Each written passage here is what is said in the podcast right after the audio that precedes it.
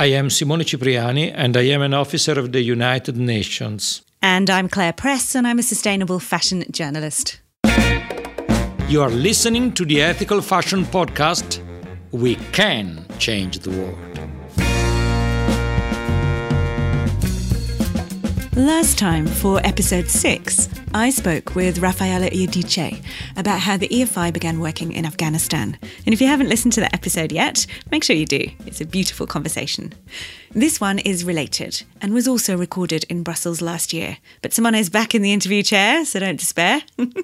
we were there for From Kabul to Bamako, which debuted in the theatre and had this fabulous score, a snippet of which you hear each week on this podcast. It was music directed by Syed Asadi. And it's played by too many wonderful musicians to list here, but you can find out more via the link in today's podcast description. Okay, so our interview today is with Zulaika Sherzad, founder of the fashion social enterprise Zarif Design, made in Kabul. We discuss the rich history and tradition and culture of her city, as well as Zulaika's own story and how she works. I learnt so much from talking with her, and I think whether you visited Afghanistan, it's your country, or you've only read about it in the news, that you will too. This interview, of course, as it must, goes into war and displacement. 40 years after they fled the Soviet invasion in significant numbers, as of March 2020, there was still 1.4 million registered Afghani refugees living in Pakistan. And you'll hear Zulaika talk about Peshawar. But beyond that, this conversation is about hope. It's about peace and collaboration and the language of art, poetry, music, textiles, and our favourite subject, the power of fashion to make positive change. Quick thank you for all your messages about and support for the podcast. We love bringing you these stories, and we love it even more when you share them. Please keep the ratings and reviews coming and keep telling your friends to subscribe. As you probably know, I've got my own podcast too. It's called Wardrobe Crisis, so you can find me there. And Simone and the EFI team are online at ethicalfashioninitiative.org and on Instagram at ethicalfashion. Now, put the kettle on, make yourself a cup of tea, and join us for a cultural exchange with Zulaika Sherzad. Here we are in Brussels. Simone. Hello, I am here with Zulaika Sherzad for a wonderful occasion. Welcome, Zulaika. Thank you, Claire, for having me and Simone. It's such a pleasure. I want to just begin by saying the name of a city to you Kabul. What does it make you think if you haven't been there, Simone? But people ordinarily think about war, about conflict, about uh, disrespect of human rights because of some groups who misinterpret their religious allegiances and uh, who behave in awful ways against women, against diversity. But for those who have a historical and cultural perspective, Kabul also recalls exchange of cultures, meetings of cultures. Afghanistan is one of the places where Alexander the Great arrived, setting up a kingdom which was the meeting point in between the East and the West. And Kabul and Afghanistan are also one of the places where Buddhism arrived coming up from India and nowadays Pakistan and going up to Central Asia. Kabul is also about exchange, meeting in a positive way. So it's very weird that today we have this image of war and at the same time you have this historical cultural legacy. You also have bombs, destruction, and misery, right? And we do read those things in the headlines and they are real. But Zulaika, that's not how you grew up there. When I say the name of Kabul to you, what do you think?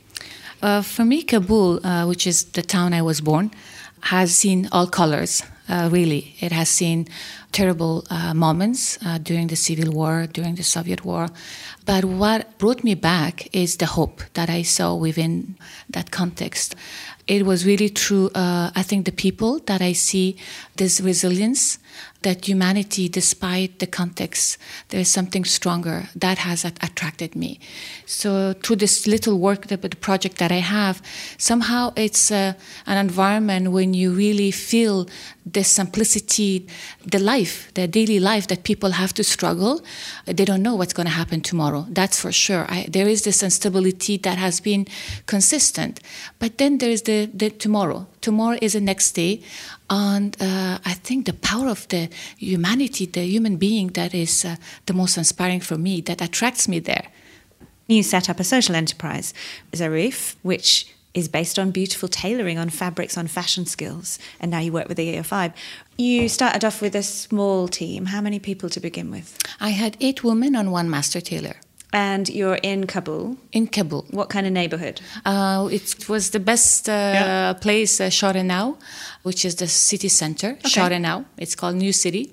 And then I have another workshop, which is on the Old Town, next to the river. So it's two small workshop. One does training, and the other one does production. There's also a more poetic vision that I have to convey about the workshop of Zulaika. It's a courtyard, a squared one, all around there are these small buildings, small houses, small rooms. In each room there is some work going on. In one there is embroidery, in one there is cutting, in one there is stitching, in a perfect harmony. And in the middle of the courtyard there's a melogran which is a very poetic symbol. A what? what, what? A melogran, uh, the pomegranate. Uh, how do you say this in English? Pomegranate. The pomegranate. Pomegranate. A pomegranate, just in the middle of this, a big one, very beautiful.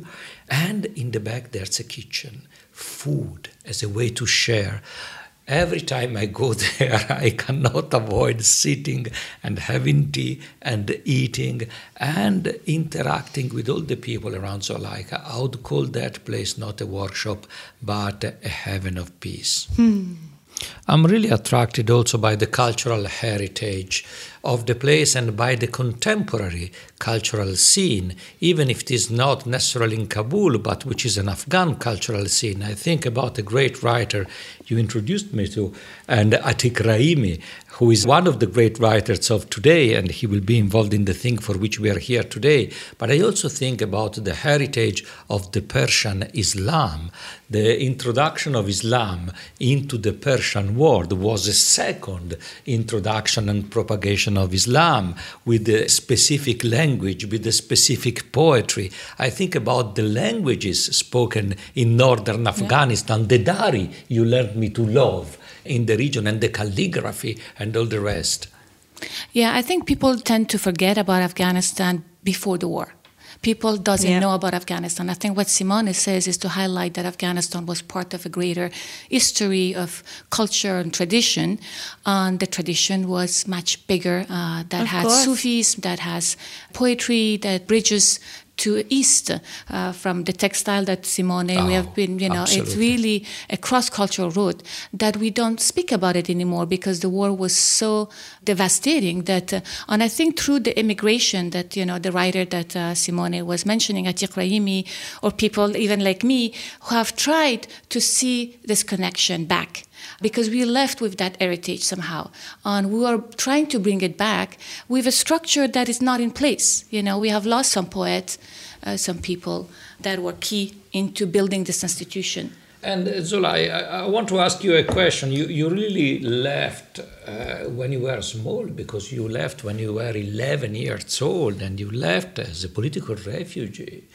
What was your Kabul like when you were a small child? Can you describe us the city, the Kabul of your memory as a child, seen with the eyes of a child? I think the Kabul that I remember uh, was a peaceful city. Of course, that period of your life is mainly school, home, and the home was a beautiful garden. My grandfather loved gardening, so we had like you know different kind of flowers and roses.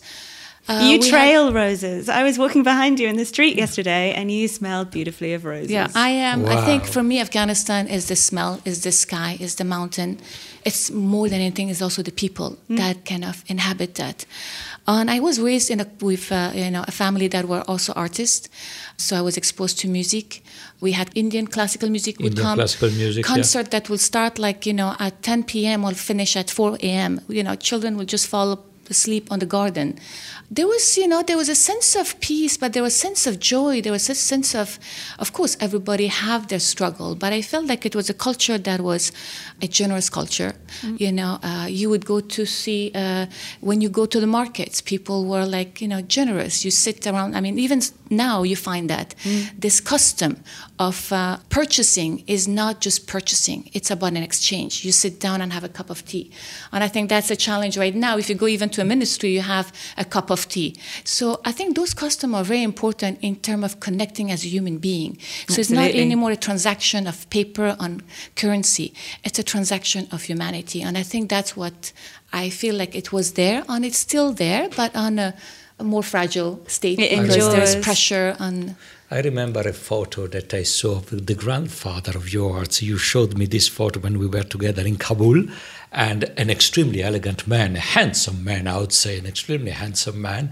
And then I remembered when I saw this photo about the conversation with Carlo D'Amario, who is the CEO of Vivienne, Vivienne Westwood. Westwood. yeah. And Carlo told me, used to tell me that he used to work in Afghanistan in the 70s and that it was a great pleasure to work there because there was an incredible sense of aesthetics. Ah, he was producing skirts. Beauty, Absolutely. Yeah. He was yeah. producing skirts and, and other things and embroidery for an important Italian brand. So this is really what yeah. Afghanistan. This mm, is yeah. the heritage of the country. So there, there, was two things. There's Afghanistan. You know, you have the provinces. You know, and then you have Kabul. Kabul was somehow people were saying in the 70s was the Paris of the Orient. You know, people would come to Kabul, and you know, people would take the drive from Paris to Kabul. A lot of uh, you know, Alighiero Boetti was uh, in Afghanistan. Ah, Who's that? Uh, I don't know. Who is that? Ah, a great Italian artist ah, who, who, used, used to live and work on embroidery and tapestry in Afghanistan. Today, his works of art are at the MoMA everywhere. Everywhere. everywhere. He's, He's like the artist. biggest artist that use textile embroidery into, you know, he has beautiful, beautiful maps of the monde. Yes, monde. the maps, yeah, uh, the map so, monde. But I think what's important, even so, the capital was like somehow the elite and that like uh, like every cities every you know many countries have that but there was still an exchange between the provinces and kabul which is, I think, at the end became extreme. Like Kabul became really the center stage, and then the province that was disconnected. I believe, I'm not 100% sure, that there was a fluidity between the provinces, the mayor of the, you know, each uh, province to the Kabul. And I think after what the issue happened, there was a fraction between mm. these two places, and we still have it. We have Kabul that has become a hub, and then you have the provinces that are disconnected. Therefore, because of the wars, those 30 years of war, it's even more disconnected from information, from people that are coming back, the returnees. Everybody's coming back to Kabul, which create a challenge for right now. We're going to talk about that displacement and also that repatriation, but we're recording this in Brussels, where tonight there's going to be a very special performance that's been created to close the EU's International Colloquium on Culture for the Future, it's called, which is Creativity, Innovation and Dialogue for Inclusive Development. Now, that's a bit of a mouthful, but basically, it's the culmination of 10 years of talking about how we can use culture and the arts to encourage things like job creation and social inclusion and basically make the world better. And tonight there is a play that's called Kabul to Bamako. Do I say that well? Yes, absolutely. that's absolutely. Mali's capital. I've never been. Kabul to Bamako.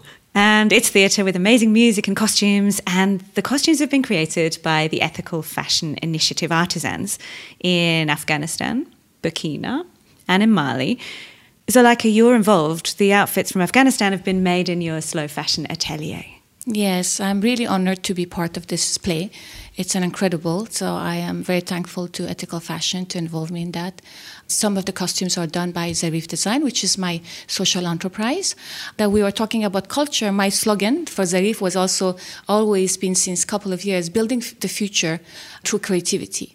And I think it's very important because in order to support the artisans or the human being, you have to go into their skills, what they have as a skill that could empower them as a human being, and then translate it within their culture. And I think for me, the textile had that uh, power. You know, we have artisans that have that skills from, you know, it's not a skill that you have to go to school to study it. They have it in the culture. It's passed down through generations. Yes. So working with weavers, I mean, initially I didn't work with weavers. I went to buy vintage fabrics you that upcycled. I dismantled, upcycled. yeah. And at the end, I just realized I can't do that anymore because I wasn't expecting that we would grow. I really started this project as a pilot project in 2005 and then it became bigger, and I went back to the roots of uh, where the, it was produced, and just realized that there are still people who knows how to do it. And uh, so basically, I think this whole chain value that ethical fashion is working on, from the weaver to the tailor to the customer and I'm in between each of them. I am somehow the bridge kind of between the customer to the tailors, the tailors to the weaver. And I think that's a beautiful kind of, uh, you know, we're talking about display and having it in this uh, play. It's beautiful mm. to see how we can navigate from those places on cultural transition in this whole development of the costumes. Clara Bauer, who's the director of the play, was uh, amazing in terms of really looking at what was there through my work and seeing how we can adapt it to something that was not too strong, but at the same time very open to connect between Kabul to Bamako. So we worked on colors mainly. Well, I'm looking at you now. You're wearing a bright, bright yellow, like a saffron yellow jacket with a shot of kind of what even color is that? I'm going to call it purple, violet, violet, violet, violet, violet silk cuffs just talk about that jacket. Uh, the jacket, I think I was inspired by the lining first, which is this is the map of Kabul from a satellite. Oh wow! Right? It's uh, I made a couple of scarves, so it's a satellite. This is a collaboration with a friend of mine. She's uh, Persian and she does maps. So I asked her to do a couple of Kabul's map. So and then uh, the yellow has been the theme of the project uh, this year for me. It's a flower called esparak, so it's a natural dye. And what's the what is cotton. the weave? It's a hand woven cotton from Mazar. Beautiful. Yes. Fashion is a form of cultural diplomacy because fashion brings is about identity. And uh, we human beings, we are all migrants, we are all nomads who cross this uncharted territory of life in search of meaning. This is what we are. And fashion is one of the elements that can allow us to acquire an identity and to share an identity because identities, real identities, are never closed. To create, are never meant to create a barrier, but are something to open a dialogue. Building an identity through fashion in a proper way is a way to open yourself to a dialogue on identities with other people mm. and to accept playing with other people around that. Art is something, I would say, more serious. Art is a vision of the world. Art tells us where the world is heading, what is going to happen to us, human being. But in the daily moments of life, in this communion of destiny that we have with the other human beings, fashion plays a role. And bringing together fashion and art in this play is a way to show that. This is a play about displacement, about the fact that we are all migrants in a certain way and we are all looking for an identity.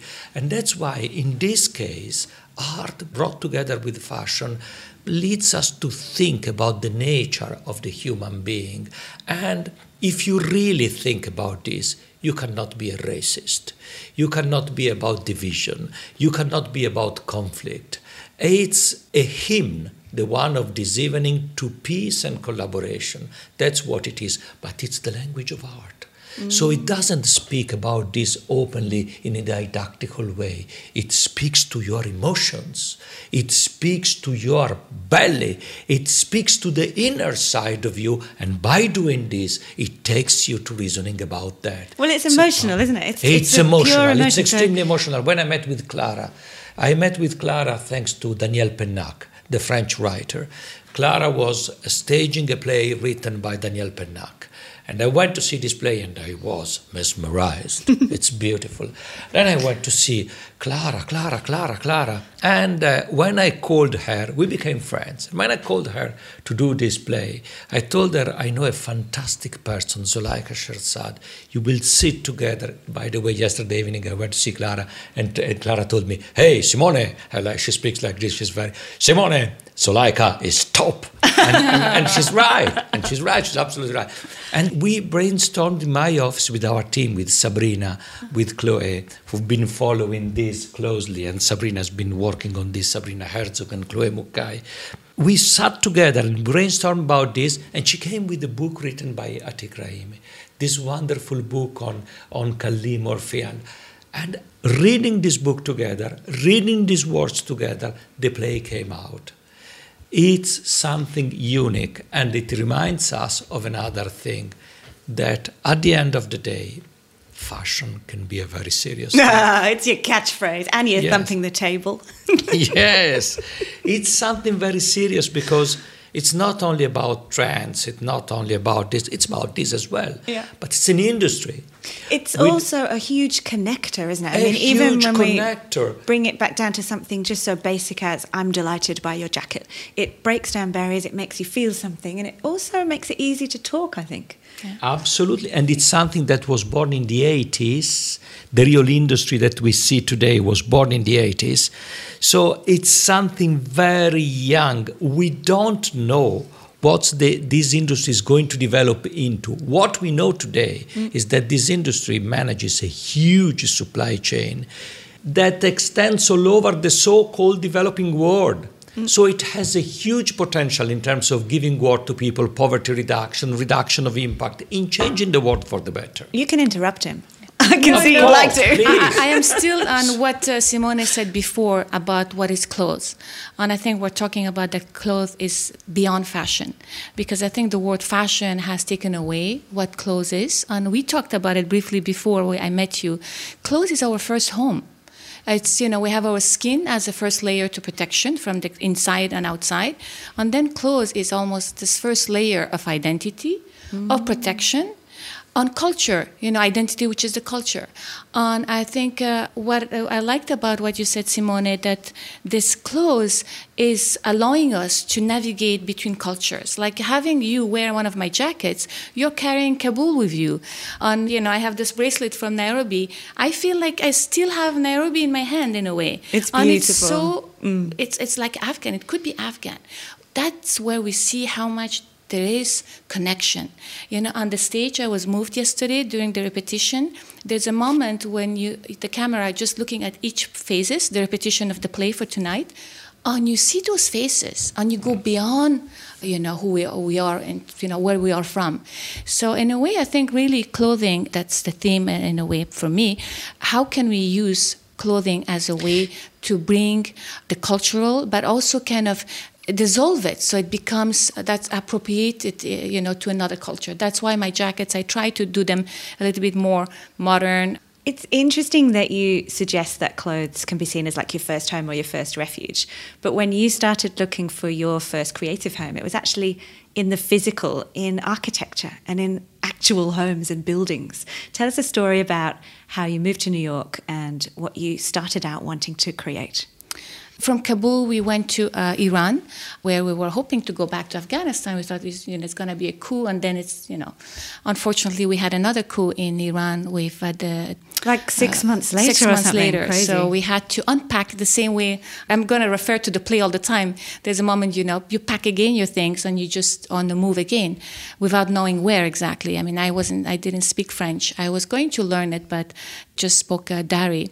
So we arrive in Switzerland. Uh, you know, the context is quite uh, different, and uh, I really took refuge in school, which I felt like you know, first of all, education in Switzerland is uh, the best.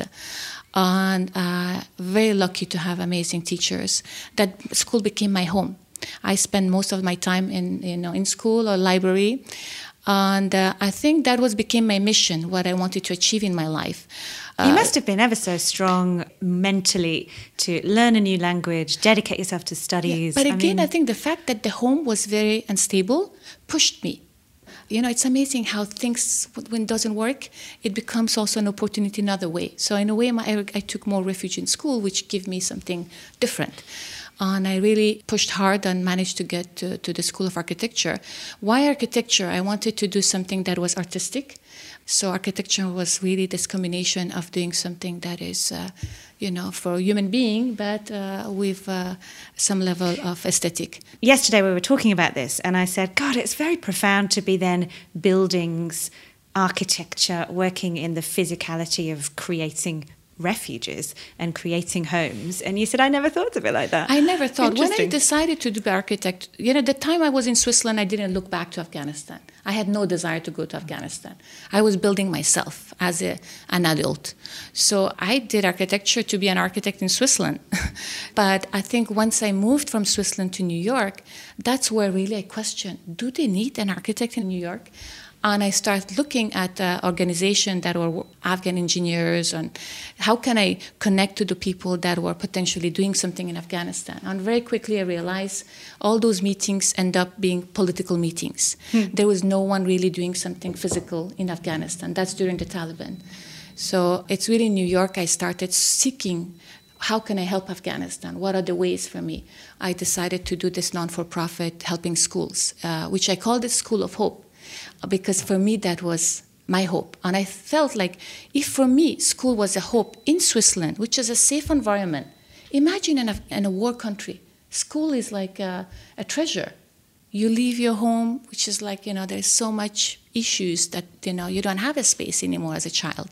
So just going to school, even in Switzerland, for me was a, a time that I could reflect and project my life I met you in New York several times, and I've always been mesmerized by the fact that you are trained as an architect in New York, but then you wanted to go back to Afghanistan, you wanted to go back to where you were from. You fled the country you had to rebuild a new life, you had to find a new identity, you had to put yourself into the framework of new languages, French, English, and cultures, and then you go back to origin. Why? There was this longing, and there was also this uh, the desire to give back because I felt like really I received a lot throughout this journey so I, I, really wanted to go back in a way to give back. But you actually, there was a bit of fate intercepting, wasn't there? Because you just happened upon a guy who was selling carpets, and you were like, oh, I just, you felt drawn to this person. Yes. So in New York in uh, 2000, while there was a Taliban, yes. uh, while I was really seeking what to do, I went uh, to this carpet store, which was owned by Rahim Walizada, uh, which is a dear friend now and there, I saw those beautiful carpets, and right away it just took me back mm. to Boom. my culture. And I asked him, you know, what can we do? I mean, there's anything I, you think I can do? We'll go back to Afghanistan. I said, Afghanistan, I don't know, but I work in Peshawar, so I will guide you. Just go to Peshawar. And I said, I would like to, you know, open some schools. So that was the initial. And right away after, two months after I met him, we organized an event at his store, which was in Crosby, you know, in Soho, beautiful store of only carpets. And we did a fundraising event, which was uh, our first fundraising event, where I brought a photographer, a Sufi dancer, Sharach, and uh, musicians. So, really exposing the culture, which I kind of created it by bringing people together on doing something positive to inspire people to fundraise for Afghanistan, not with, a face of war or a face of victimized, but with a strong face, saying that Afghanistan is a place of hope and please uh, help us to be part of it. And we fundraised about $7,000 and then left for Peshawar with myself and my husband. And what was there though? There were big refugee camps there. So we arrived Pakistan, in Peshawar right? because uh, there was no visa issue in, in New York for, for that time. So uh, we arrived in Peshawar and we saw all those refugee camps. And I was extremely saddened and moved because people were, you know, very sad. Yes. And the, everybody we interviewed said, we want to go back, but it's too late. Now we cannot go back. I said, but there is war. I said, we prefer to be back home rather than here. And that's the time I said, you know, we have to go to Afghanistan. And that's during the Taliban. So my husband, who's uh, Swiss French, and I had a passport, which is like a travel pass, he got the visa for Afghanistan, and I didn't get the visa. So he went to Afghanistan instead of me for the first time. And he came back with, uh, he said, you know, well, we started our first school in Ghazni province. For uh, you know, we started with some basic uh, reconstruction, and then at the secondary sponsorship for, for teachers. Fast forward, and September the 11th happens, and talking about having empathy for Afghanistan in New York becomes much more difficult. Yeah, uh, I found myself like a year after, suddenly on a, on a city of also hate for Afghanistan. Suddenly, the, the conversation's changed, right? Conversation Everyone changed. sees fear. Everyone saw fear. I said, "What can I do here?" And I really went from one school to another school because I was helping schools to give to speak about in New Afga- York, in New York. to kids, right? Uh, and basically managed to have those kids fundraising for schools back in Kabul. I was doing exchange letters, so I brought letters from Afghanistan of kids saying, We want peace, like bird signs. And it was so moving. I brought kites and just showing that kids are kids. Those people are not the Taliban. The Taliban is, you know, a result of the war. And I think I managed to really inspire some people. Uh, they were fundraising by themselves on supporting schools in, in Ghazni province. And for me, suddenly the door became open, and I couldn't wait to go back to Afghanistan. So in 2002, March, I was back in Afghanistan. Simona, you must have seen also many examples of displacement. You've visited camps, you've dealt with refugees in many different countries. Unfortunately, yes, refugees and, and not only refugees but also displaced people. One of the first groups we worked with in Uganda many years ago, 12 years ago, was a group of internally displaced women. They had lost their husbands because of the war in the north of the country and, uh, and they were displaced in Kampala and they lived miserably. They had some artisanal skills and we started working together. It's a reality all over the so called developing world. Recently, we were putting down on paper a few words that characterize our work, and one of the first words was conflict and displacement. It's everywhere. We work in Afghanistan, we work in Africa, we work in Western Africa and the Sahel. That region is now called Sahelistan because it has striking and dangerous similarities with Afghanistan widespread conflict, social conflict, war in some places, rebellion, terrorism, and the progressive and dangerous collapse of the state. And this is something that brings together all our work. We use the supply chain of fashion to regenerate through work the social capital of societies, which means to regenerate those bridges, those linkages of trusts, those bonds of trust in between people from different groups, from different origins. Fashion gives you the opportunity to do that because of the supply chain, because of giving work to people, and because of a fact. The fashion supply chain is made of several different stages that have to collaborate to produce a bag, you have somebody to, to make the leather, somebody to cut it, somebody to cast the metal fitting, somebody to stitch, somebody. It's a huge amount of collaboration in between different people. Was this something you understood before you began Zarif? How did that happen? I think the transition between the sponsorship of schools to uh, Zarif came very in a way um, organically uh, but also i just realized you know how many of those students can go to university? Not many of them. So i was looking at vocational training center mainly just making a little um, i was inspired by the bauhaus movement when i was uh, studying architecture which is also like you know a post-war where creativity just, become you don't look very bauhaus I'm sorry, Zolaykha. but I think the movement, the, the yeah, synergy yeah. that using crafts and arts as a way to really utilize it. And um, so basically, uh, I felt like vocational training was one thing that uh, potentially can really use this new generation that has hope and energy that need to be utilized because if not you end up being again in a war you know you cannot go to school at the age of 18 after the fall of the Taliban, you had a generation that didn't go to school. So, what do you do with those? You have to train them into skills. And you have like 60% women now, right? But you have men and women working alongside yes, each other. I have master tailors that are the one that cuts the garment, and then I have women that are seamstresses and embroiderers. And that tells something about the impact of this fashion thing. I often hear a sentence on which I partially disagree and strongly disagree. The only sustainable piece of fashion of garment is the one which is already in your closet. But this is true from the point of view of the environment. And the human ecosystem is made by the physical environment and by the social environment. And in the social environment, you need work.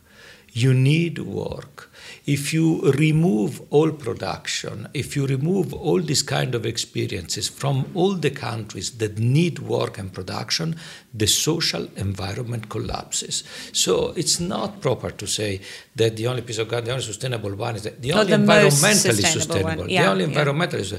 but there is social sustainability, and in this industry there's a problem. We have a problem in the industry of fashion, and the problem is that everybody means sustainability as being environmental sustainability, and it's because it's easier, because being environmentally I think I'm sustainable. guilty of this. Uh, no, Yeah. it- it's it's easier. It's easier because it, it- you engage, but there are technical ways to do it. While being socially sustainable is caring about people, ensuring that everybody has dignified and proper working conditions, and going through the supply chains. And this is the real challenge today. If we don't regenerate the social capital of our world, we'll never stop conflict and this gradual descent into abyss, which is the world of today. Mm. Let's just talk about how you do that in terms of ethical production. So, how do you structure it and how do you um, ensure that everyone is treated with dignity, paid a living wage? I think that was the core of uh, when I started. You know, I really started Zarif with this mission and vision to bring women and men together in an environment that was peaceful more than anything, because I it, I had no need of doing production. It's using production as a way to bring them together, on giving them back a sense of pride, a sense of identity, a sense of a team, uh, you know, a professional environment where women and men were treated equally, but also economic power. You know, a woman that leaves their home at the, I know, in 2005, which was like three years after the Taliban, they were not allowed to go home. They were not allowed to be showing their beyond their hand. This is why we speak about social return of investment. In our accounting, in the social enterprise, because you have to give a meaning to the, the expression social enterprise, a social enterprise has to be able to calculate the social return of the investment. And so the social impact and the environmental impact. In the social return of investment is exactly this. And we have to learn to attach a value to that because this is one of the big issues of the world of today. The moment in which this industry can be cheap, when it wants to be cheap because it doesn't pay uh, labor and it doesn't pay for the negative externalities on the environment. If we paid everything, it wouldn't be cheap and it would be a factor of sustainability, and we could measure the social return of the investment along with the economic return of it, which is necessary. I'm interested in particularly the gender aspect of what you're doing because, again, just talking as someone who's never visited Afghanistan, the stereotype is that, well, how can men and women work together? Are they allowed? How does that work? Talk to us a little bit about how you've structured that. I was also very surprised how easy it was to bring men and women together. I think the power of just doing something together, this production of this new line on clothing, really just kind of erased the rest. You know, people came for the production of the clothes. Women will, were there to be part of the production of this. I mean, I have a manager, she's a woman. My supervisor, the key people are women. And I never was asked, you know, uh, as a woman, you know, I was talking to the weaver, master weaver, they come with their turban. First, I was intimidated a little bit, but very quickly we were so focused on just working designing, talking about colors and patterns and dyes, that the differences just Isn't that amazing? vanished. And I think for those women that uh, you know comes from home, and probably you know that uh, family lives on a large numbers. So uh, you know you are three families in the same home. To leave their home on coming in the space where there's you know they're themselves. Suddenly they're not like the wife and the sister and the they're just themselves, and they have a different dialogue. For me, already that as a creative, you know, they discover themselves. You know, their new face in a way and they have a different interaction between each other so it's quite beautiful and what i love also the you know i mean now unfortunately we don't have enough people coming in from uh, outside for me, my workshop was also this kind of connection between East and West again. With this international community that is in Afghanistan, it was the perfect place to have people coming. You know, when Simone comes and, you know, the way he came and the way he greeted my, my team, they were, they were still moved by uh, his personality because there's so much humanity. Suddenly you give faces to those people that you hear, you know, Western and mm. Eastern. When you have faces, suddenly all of that becomes so important. You ended up by bringing back to this conversation those two vital words with which we began, which were humanity and connection. Do you want to finish, Zolaykha, just by telling us what your hope is for the future of this project and maybe even what listeners can do to be a part of it? For me, as uh, my own experience, is that despite our situation of being refugees, internally displaced, and all of that, we're human beings, and we're going to make it happen. There is hope. You know, there's this uh, climate change, there's all of that. But the human spirit could you know, potentially be a winner if we become one, if we all connect to each other and have a similar vision. And I think that what's happening right now is this whole disconnection and judgment, and, and Simone talked about it, racism, um, on categorizing. All, as you said, we're all nomad. We can all lose our home any day by now climate change. Mm. Any day we can use. What does it mean? We lose everything, but at the end, we're always we have something within us. And where do we find home? Us. I suppose. Yeah, I think that's a very important. We're Indeed. all seekers of our own home. And home is beyond this physical, beyond borders, beyond race and colors and language. So it's that's why we have music in this play, where the, suddenly you have a flute from Iran, and then you have uh, everything is mixing in a way that is uh, this is our home, you know, our spirit, that is this resilience, and so. Yeah, it's beautiful. Indeed, life beautiful. is beautiful. Life is beautiful. Life is about hope. Our work is about hope. We believe in what we do. A lot of people tell us why do you do it? Why do you do it if you see that there is still conflict? Why do you do that? Because uh, it's about hope, and hope is something that you want to see realized in the future, even if you don't physically see it.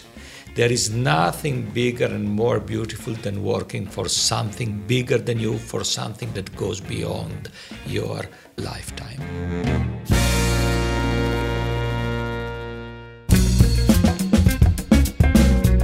Thank you for listening, my friends. Did you enjoy the show? Let us know. We'd love to hear from you. You can find us online at ethicalfashioninitiative.org and we are on Instagram at ethical fashion. Just don't shout because I feel like it's quite ah, okay. noisy. Okay, just the rest. Yeah, yeah, go on. I have the syndrome of the. Will you have silent the, or shouting? yeah, no, I have the syndrome of the presenter in in an old Italian ballroom uh, ah. where. I love it. Because I used to be a waiter when I was in university, and the way I used to work in a restaurant, which after dinner was transformed into a ballroom. So it was fun. So did you say, and now it's time for the dancing? And now, eh, adesso si balla! and everybody, boom, boom. Can you help spread the word and share our story with your friends on social media? Our mission is to work towards sustainable development and create long term impact in the communities where we operate. Through extensive training and mentorship, we build capacity and enable artisans to produce for the international market. Through this program, workers are empowered and can lift themselves out of poverty. Not charity, just work.